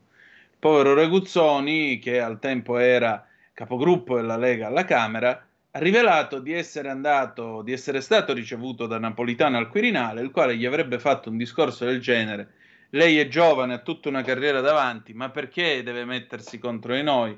Non si metta contro di noi, chiedendogli in sostanza di far cadere il governo Berlusconi nel fatidico 2010-2011. Beh, state a sentire che cosa ci siamo detti e poi qui Parlamento. Noi ci ritroviamo domani alle, 19, alle 18.05 trattabili sulle magiche, magiche, magiche onde di Radio Libertà. Grazie per essere stati con noi ricordate che malgrado tutto, the best is yet to come, il meglio deve ancora venire. Un'ultima cosa, oggi è la festa dei nonni e voglio salutare tutti i nonni all'ascolto, ovunque loro si trovino. Eh, okay, chiuderemo con Renato Raschel, Arrivederci Roma. La cantava ogni tanto mio nonno mentre guidava la 127. Stasera si torna a casa così. Buona serata. Stai ascoltando Radio Libertà, la tua voce libera, senza filtri né censure, la tua radio.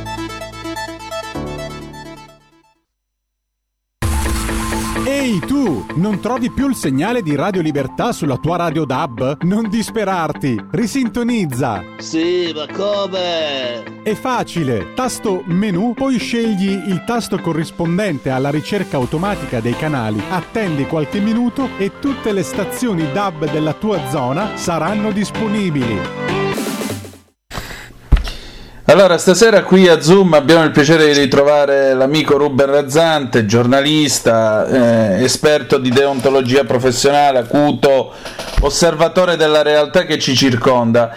Ruben, ma perché ti vuoi mettere contro di noi? Hai una così bella carriera.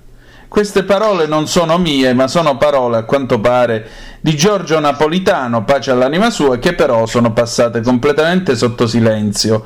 E tu però, eh, giustamente, hai scritto, ma eh, com'è che questa storia passa sotto silenzio e non c'è nemmeno una smentita della famiglia Napolitano? Eh, chiaro che ti riferisci, buonasera innanzitutto ai radioascoltatori, ti riferisci alle dichiarazioni dell'ex deputato Reguzzoni che ha raccontato questa storia, ovviamente è tutta da verificare perché non c'è la certezza che Reguzzoni abbia detto la verità, ma se quella fosse la verità, cioè nei dettagli, eh, cioè il fatto che il Presidente della Repubblica nel 2010, quindi un anno prima che cadesse l'ultimo governo Berlusconi, Berlusconi eh, ha, eh, come dice Regussoni, cercato di contattare eh, un po' di parlamentari del centrodestra per invogliarli eh, a mollare il governo Berlusconi e a diciamo, eh, abbracciare altre opzioni politiche, quindi eh, alternative a quel governo, certamente insomma, sarebbe un fatto grave perché il eh, carattere super partes sancito dalla Costituzione, della eh, prefigura del Presidente della Repubblica verrebbe meno, insomma, quindi è sicuramente un fatto grave se, ripeto, eh, fosse vero e quindi ovviamente come giustamente dicevi tu, eh, se queste dichiarazioni non rispondono al vero, qualcuno dovrebbe smentirle. Eh beh, certo, dovrebbe partire come minimo una smentita e come massimo anche una querela, perché comunque sono dichiarazioni molto pesanti. Cioè un Presidente della Repubblica che per i corridoi del Quirinale eh, usa questo tono eh, diciamo così, da, da, da, da, darti il buon consiglio e non mi piace, devo dire la verità, non è una bella scena. Beh, indubbiamente eh, quella, quella, pagina di storia politica italiana prima o poi andrà inquadrata nel corretto contesto in cui si è consumata, perché c'è stata sicuramente una speculazione finanziaria ai danni dell'Italia e sicuramente alcune cancellerie europee eh, diciamo, congiuravano contro il nostro Stato per cambiare il governo, eh, confidando nella sponda di alcuni politici compiacenti, in particolare Gianfranco Fini. Per cui tutto questo ha sicuramente eh, degli elementi di verità poi fin dove è arrivata questa speculazione e fin dove sono iniziate invece le colpe del governo Berlusconi, questo poi andrebbe sicuramente eh, chiarito meglio però che ci sia stata una spinta dall'estero per condizionare le vicende politiche italiane, cosa che peraltro non è nuova, io credo che ci sia poco da, da dubitare. Per cui eh, siamo di fronte a una pagina ancora oscura della eh, vita politica italiana che andrebbe chiarita. Oggi non ci sono più né Napolitano né Berlusconi che sono due dei protagonisti di quella eh, pagina e probabilmente sarebbe ora che si chiarisse eh, come sono andate le cose in quella circostanza e se il governo è caduto perché qualcuno voleva che cadesse o se effettivamente era un governo inaffidabile per eh, gestire il paese in quella fase politica così delicata. Certamente. Eh, aggiungerei anche un'altra cosa, perché la stampa è sempre stata molto accondiscendente verso Napolitano? Io per esempio leggevo ieri notte Viva il Re, il libro di Travaglio eh, dedicato appunto a Napolitano. Certo, Travaglio ha il suo punto di vista, quindi bisogna fare anche la tara a quello che dice lui. Però come non è, eh, una cosa è vera, c'è, molto, c'è stata molta condiscendenza verso il Presidente della Repubblica, per esempio anche verso la sua rielezione e così via. Perché secondo te? Allora, eh, sulla rielezione io ho un'opinione un po' diversa, nel senso che ricordo ancora Silvio Berlusconi che eh, quando fu rieletto napolitano esultò e eh, così esclamò meno male che Giorgio c'è sì. quindi il, la rielezione di, di Napolitano andava bene anche al centrodestra probabilmente perché il centrodestra temeva una soluzione ben peggiore per il centrodestra che poteva essere quella del, eh, di Romano Prodi, per cui è chiaro che eh, chiudere eh, il cerchio con la rielezione di Napolitano era il male minore rispetto a un'ipotesi Prodi che sarebbe stata devastante per Berlusconi e per il centrodestra. Ma detto questo, io eh, credo che quella rielezione eh, ovviamente sia stata una cosa negativa per il eh, paese perché ha bloccato probabilmente in quella fase storica una eh, evoluzione della dialettica politica che avrebbe potuto portare in altre direzioni e quindi eh, sicuramente dal 2013 abbiamo avuto un'instabilità politica eh, superiore a quella che c'era in passato forse anche perché si è bloccato il ciclo politico rimettendo al Quirinale napolitano e, e, quindi congelando quelli che erano gli equilibri che si erano creati dopo la caduta del governo Berlusconi. Quindi io ovviamente eh, sono già di per sé contrario alla rielezione eh, di tutti i presidenti e quindi a maggior ragione in quella fase storica dopo quello che era successo a Berlusconi credo che sarebbe stato forse meglio puntare su un'altra figura. Eh, guarda, è una visione che condivido, posto comunque il fatto che con Napolitano la mutazione politica dei presidenti della Repubblica si è compiuta e abbiamo avuto la nascita di questi monarchi repubblicani che ci fanno vivere in una repubblica presidenziale di fatto, solo che anziché essere frutto del voto popolare sono frutto di una, di una ristretta elite di appena eh, mille elettori. Tra l'altro eh, sentire Napolitano che più volte ha ripetuto di essere stato nei limiti della correttezza costituzionale, io qualche dubbio ce l'ho ed è anche pesante. Eh, ripeto, è una pagina che va chiarita. Io eh, ricordo insomma, i tanti atteggiamenti ambigui di Gianfranco Fini eh, dell'epoca e, e, il fatto che eh, insomma, subito dopo la formazione del governo Monti eh, si creò quel fronte Fini, Casini, eh, sinistra che era un fronte anti-berlusconiano e non mi pare che quel governo Monti abbia eh, contribuito più di tanto a risanare il paese al di là di quello che si disse al momento. Certamente se un governo fa scendere lo spread viene considerato un governo che, che è un salvatore della, della, della, patria, però è chiaro che eh, la situazione economica italiana non è che poi sia migliorata durante quel governo, lo stiamo vedendo oggi quanto siano radicati i problemi dell'economia italiana, in particolare il debito pubblico, e risalenti nel tempo ben prima dei governi Berlusconi. Quindi eh, è stata una manovra di palazzo che ha penalizzato in quella fase storica Berlusconi e il centrodestra e non ha più di tanto facilitato la ripresa del paese.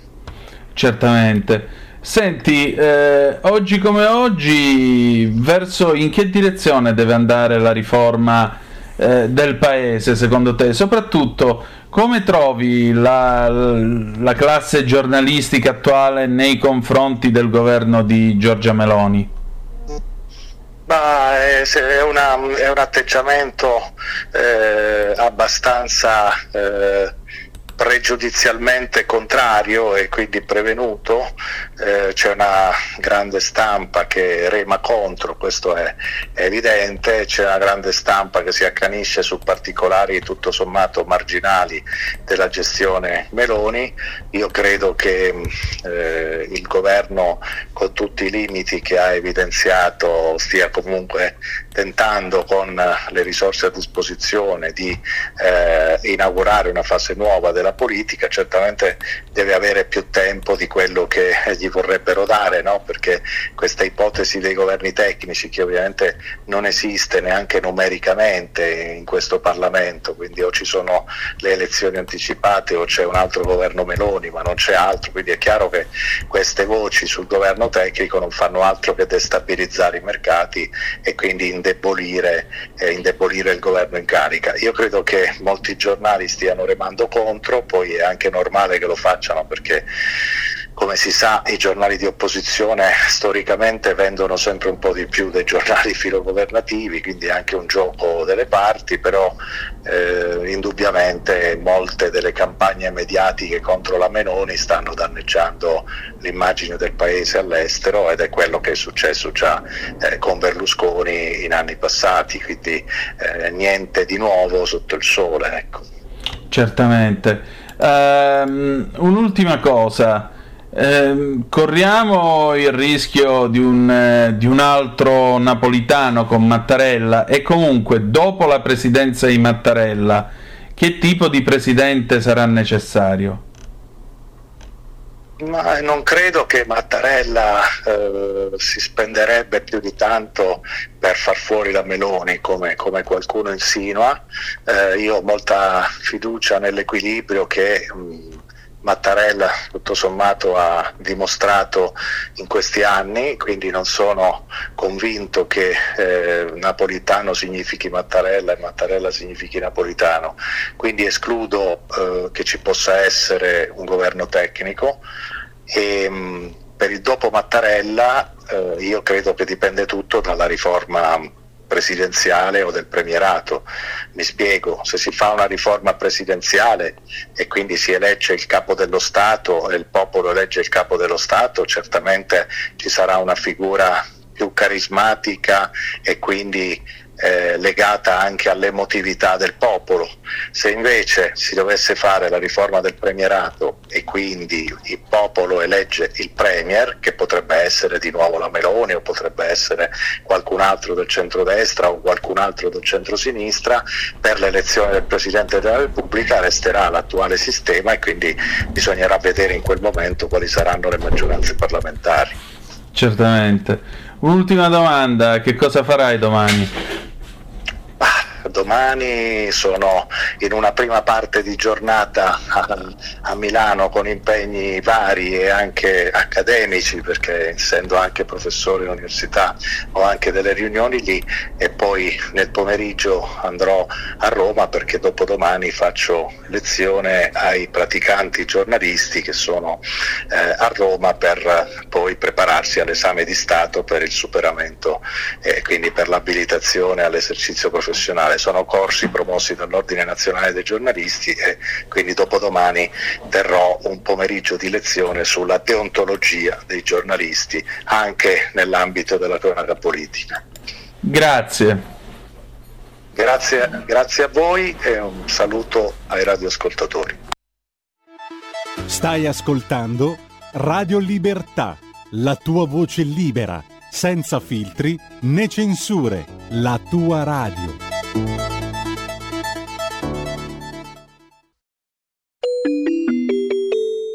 Qui Parlamento.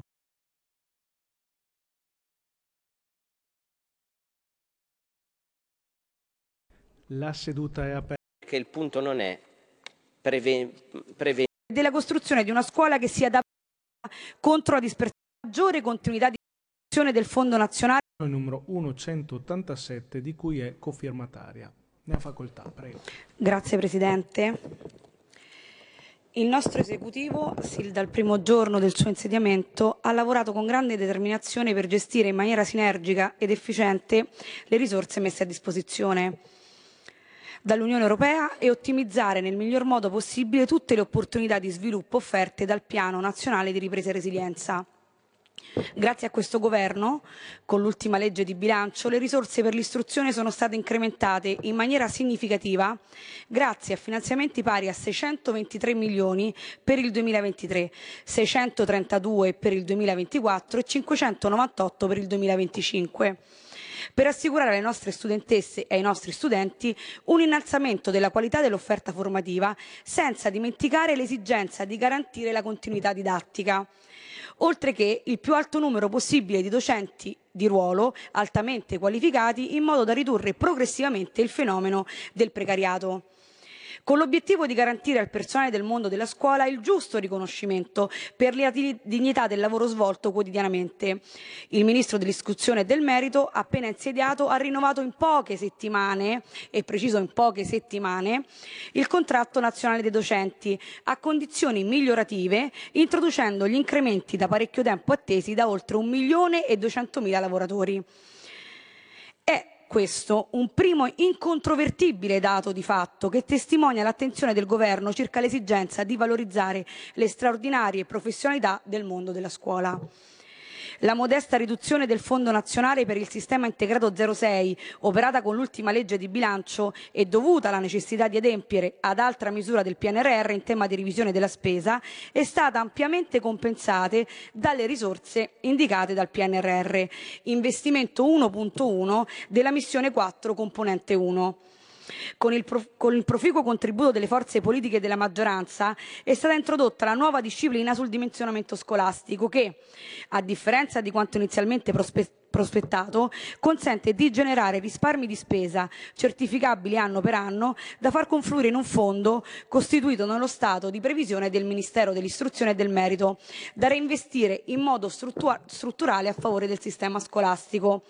In particolare, la norma non prevede chiusure dei plessi scolastici, né riduce l'offerta formativa, ma accresce il potere programmatorio delle regioni e la loro capacità di risposta alle specificità dei territori, riducendo le urgenze che incidono in modo negativo sulla qualità del servizio erogato dalle istituzioni scolastiche. Nell'ambito della riforma del, del reclutamento prevista dal PNRR è stato adottato il decreto del Presidente del Consiglio dei Ministri, non concluso in, del, in tempo dal precedente governo, che definisce i nuovi percorsi di formazione iniziale degli insegnanti della scuola secondaria di primo e secondo grado. I nuovi percorsi, in linea con gli obiettivi del PNRR, garantiscono una formazione disciplinare e pedagogica di altissimo livello, la cui omogeneità su tutto il territorio nazionale è assicurata da un rigoroso sistema di accreditamento e di monitoraggio affidato all'ANVUR. Accanto al nuovo modello di reclutamento dei docenti previsto dal PNRR, si è intervenuti con una pluralità di misure normative finalizzate a valorizzare l'esperienza professionale maturata dal personale docente nell'ambito dei precedenti rapporti di lavoro a tempo determinato. In particolare, si è inteso favorire l'accesso ai nuovi percorsi di abilitazione precari, sia della scuola pubblica che delle paritarie attraverso la previsione per loro di percorsi specifici ridotti a soli 30 CFU, CFA e accessibili attraverso una significativa quota di riserva. Con specifiche disposizioni di legge, inoltre, si è provveduto a dare una risposta ad una platea molto numerosa, risultata idonea ai concorsi ordinari banditi prima della riforma del PNRR, trasformando le graduatorie dei concorsi ordinari in graduatorie ad esaurimento. Le scuole paritarie sono parte integrante del sistema nazionale di istruzione e che al fine di riconoscere la loro, loro pari dignità rispetto alle scuole statali, anche in merito alla partecipazione ai programmi comunitari, il Ministro dell'Istruzione e del Merito ha annunciato la possibilità per le medesime scuole di accedere ai fondi europei del PNRR e del programma operativo nazionale, il PON. Nell'ambito del decreto legge PA bis, il Governo ha varato importanti misure volte all'accelerazione delle procedure concorsuali per il reclutamento del personale docente, volte al raggiungimento delle 70.000 assunzioni. Target PNRR M4C114, salvaguardando il rigore delle procedure stesse al fine di dare una tempestiva risposta alle esigenze degli studenti con disabilità, garantendo maggiore continuità didattica, si è appena conclusa la procedura per l'immissione in ruolo per l'anno 2023-2024 dei docenti inseriti nella prima fascia da graduatorie provinciali per le supplenze su posto di sostegno, prevista dal decreto legge assunzioni. Gli ulteriori posti di sostegno vacanti e disponibili sono stati coperti mediante la procedura a chiamata diretta per l'immissione in ruolo. In tema di immissione in ruolo, da un raffronto con l'anno scolastico 2022-2023 si evidenziano i seguenti dati. 2.656 nomine in ruolo in più effettuate rispetto alle 40.462 eh, eh, di 37.806 nell'anno, nell'anno scolastico 2022-2023, di cui 587 nomine in ruolo in più effettuate su sostegno, 13.354 a fronte di 12.767 nell'anno scolastico 2022-2023 15.763 posti vacanti in meno al termine delle operazioni, 40.561 a fronte di 56.324 nell'anno scolastico 2022-2023, di cui 3.798 posti vacanti in meno su sostegno, 13.784 a fronte di 17.582 nell'anno scolastico 2023. 79,6% di copertura dei posti del contingente rispetto al 47,4% di copertura nell'anno scolastico 2022-2023. Per contrastare la dispersione scolastica e l'abbandono, il Ministero dell'Istruzione e del Merito ha adottato, con il decreto numero 328 del 22 dicembre 2022, le linee guida per l'orientamento, con lo scopo di aiutare docenti, studenti e famiglie a contribuire alla costruzione di una scuola capace di affrontare la crisi educativa del Paese e di costruire un percorso virtuoso volto anche al superamento delle difficoltà frutto di diseguaglianze di natura sociale e territoriale. Con le medesime linee guida sono state istituite due nuove figure professionali, il docente tutor e il docente orientatore, alle quali il Governo ha dedicato misure di valorizzazione sia economica, con uno stanziamento di 150 milioni di euro previsto dalla scorsa legge di bilancio, ripartito con decreto ministeriale 5 aprile 2023 numero 63, sia professionale, con il riconoscimento di un punteggio aggiuntivo ai fini della mobilità, oltre che di un'adeguata remunerazione economica. La misura ha avuto ampio successo, visto che state sono state raccolte circa 60.000 candidature a fronte delle 40.000 previste. Ancora, nella consapevolezza della necessità di rafforzare le segreterie scolastiche, in questa fase nella quale le scuole sono chiamate ad attuare la parte più consistente delle azioni previste dal PNRR, si è previsto uno stanziamento di 50 milioni di euro per il 2023, così che già a partire da settembre 2023 le scuole potessero dotarsi di personale amministrativo aggiuntivo, ivi compreso quello ausiliario. In aggiunta, il PNRR prevede già importanti investimenti destinati alle ragioni del Mezzogiorno.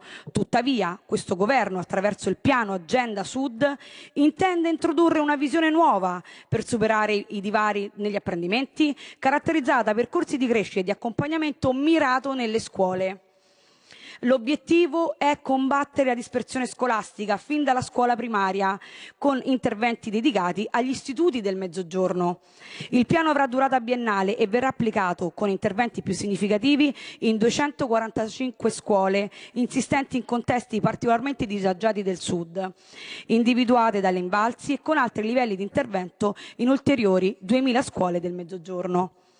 Ad integrazione degli interventi previsti nell'ambito di Agenda Sud, il Governo con il decreto legge recante misure urgenti di contrasto al disagio giovanile, alla povertà educativa e alla criminalità minorile ha individuato risorse aggiuntive in modo da realizzare ulteriori azioni e iniziative di contrasto alla fragilità educativa, finalizzate a contrastare la dispersione scolastica e a ridurre i divari territoriali negli apprendimenti delle, nelle istituzioni scolastiche dal primo e del secondo ciclo di istruzione, non finanziabili dal suddetto piano. Un primo intervento prevede di attivare nelle scuole del Mezzogiorno incarichi temporanei di personale amministrativo, tecnico e ausiliario fino al 31 dicembre 2023. A tal fine sono stati stanziati 12 milioni di euro per l'anno 2023. Una seconda azione è finalizzata a potenziare l'organico di docenti impegnati nella realizzazione di progetti pilota contro la dispersione e i divari territoriali e negli apprendimenti delle istituzioni scolastiche site in contesti caratterizzati da maggiore disagio educativo. Un terzo intervento è volto a supportare le istituzioni scolastiche statali, anche per progetti di rete, nella realizzazione di azioni finalizzate a realizzare le condizioni per definire un contesto educativo favorevole all'apprendimento per tutti e in particolare per le studentesse e gli studenti con fragilità nel processo di apprendimento. Un quarto intervento vuole rafforzare l'offerta educativa nelle scuole del Meridione, caratterizzate da alta dispersione scolastica, attraverso il potenziamento dell'organico dei docenti delle istituzioni scolastiche statali con maggior disagio educativo al fine di valorizzare i docenti che permangono nella stessa istituzione scolastica, che insistono nelle zone più disagiate, garantendo la continuità didattica, si è previsto un incentivo economico attraverso l'incremento del fondo per il miglioramento dell'offerta formativa, MOF, e l'attribuzione di un punteggio aggiuntivo di 10 punti a conclusione del triennio effettivamente svolto e ulteriori due punti per ogni anno di permanenza dopo il triennio ai fini della mobilità. L'opportunità dell'apertura delle scuole anche nelle ore pomeridiane, nonché nei periodi di sospensione della didattica, rappresenterebbe l'occasione per dare vita a iniziative di potenziamento e di recupero in particolare nelle discipline fondamentali quali matematica, scienze, informatica, italiano e inglese, contribuendo in questo modo a ridurre i divari territoriali non solo tra regioni, ma anche tra realtà diverse della stessa regione e addirittura della stessa città. L'obiettivo di questo governo è quello di fornire a tutte le studentesse e a tutti gli studenti una formazione che valorizzi i talenti le, e le potenzialità di ognuno e sia spendibile nel mondo del lavoro, garantendo competitività nel nostro sistema produttivo anche attraverso la costituzione di una vera e propria filiera formativa tecnologico-professionale. In coerenza con tali obiettivi sono state avviate numerose altre iniziative, quale il compimento della riforma dell'insegnamento nelle materie STEM tramite l'adozione di specifiche linee guida, l'avvio di un consistente piano di semplificazioni a beneficio della funzionalità delle istituzioni scolastiche, la proposta di un'ambiziosa riforma della formazione tecnica e professionale attraverso l'istituzione della filiera tecnologico-professionale.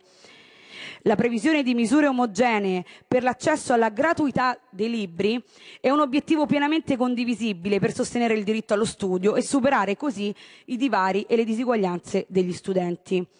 Il Ministero impegna annualmente ingenti risorse per garantire il diritto allo studio a tutti gli studenti e in particolare per assicurare la gratuità parziale o totale dei libri di testo in favore degli alunni che adempiono l'obbligo di istruzione, nonché la fornitura dei libri di testo da dare in comodato agli studenti della scuola superiore, al fine di sostenere concretamente anche le famiglie degli alunni e degli studenti meno abbienti.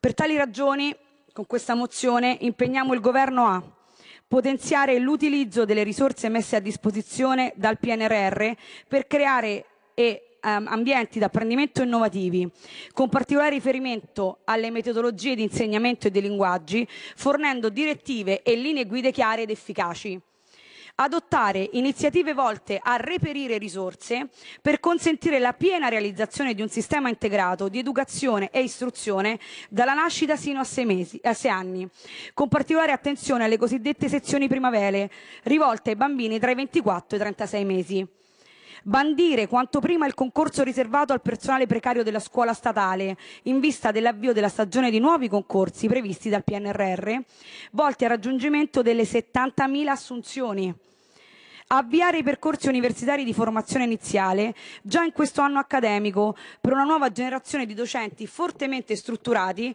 con alle spalle un importante percorso di formazione disciplinare e pedagogica e meccanismi di valutazione che garantiranno l'efficacia didattica nell'ottica della qualità dell'insegnamento e della costruzione di una scuola che sia davvero punto di riferimento per le famiglie e per gli studenti potenziare il processo di valorizzazione economica e professionale di tutto il percorso scolastico adottare iniziative volte a reperire risorse adeguate, ad assicurare il diritto all'istruzione alle studentesse e agli studenti di tutto il territorio nazionale, al fine di colmare, e lo ribadiamo, i divari territoriali e garantire il successo formativo di tutti e di ciascuno, con particolare attenzione per gli alunni con disabilità.